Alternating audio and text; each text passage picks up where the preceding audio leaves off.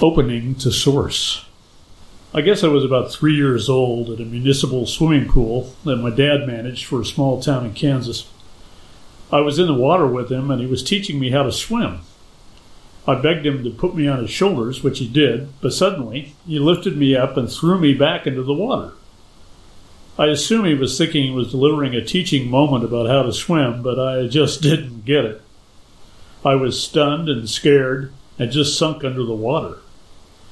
Dad quickly grabbed me, and I could hear my mom scolding him. It was at that moment I questioned my trust in my parents, feeling betrayed and outcast by the two people I had trusted completely.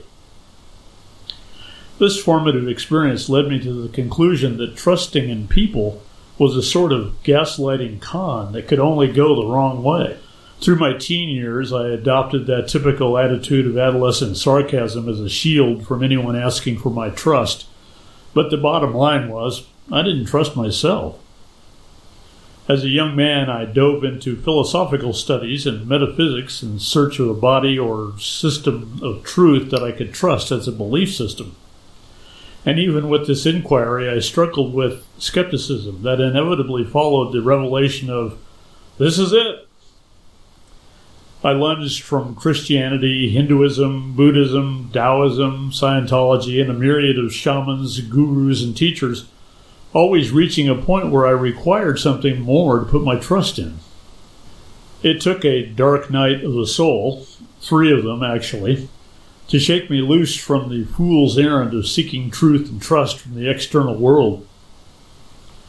There's something that happens when you have all options and choices taken away from you and you're left with a single choice of self.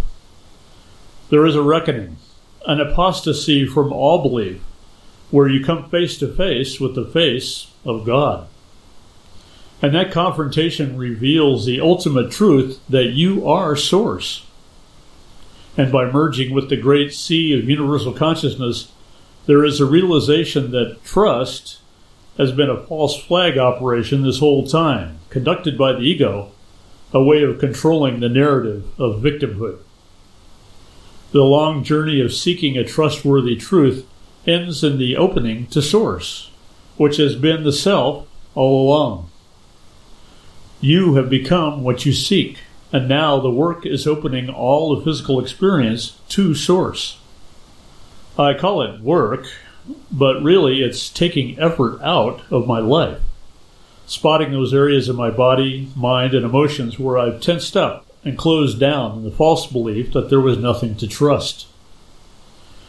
There is a relaxing into light and love where you can feel the healing, feel the perpetualness of Source reassuring the battle scarred and wounded parts of your life that this is truly home and that hurt and suffering is over now.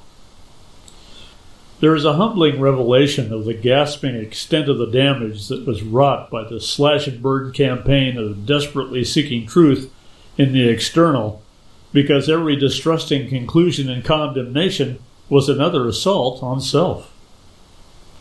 In the ancient practice of Ho'oponopono, the healer blesses her charge with a loving embrace of the difficulty, a humble apology, a plea for forgiveness, an expression of gratitude, and a declaration of, I love you.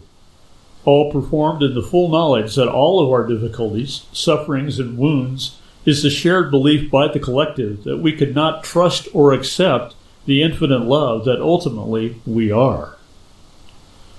I do this practice now on that little boy in the swimming pool, so poignantly unaware of the power of his distrust, so that now, 65 years later, he is comforted by the loving embrace of Source.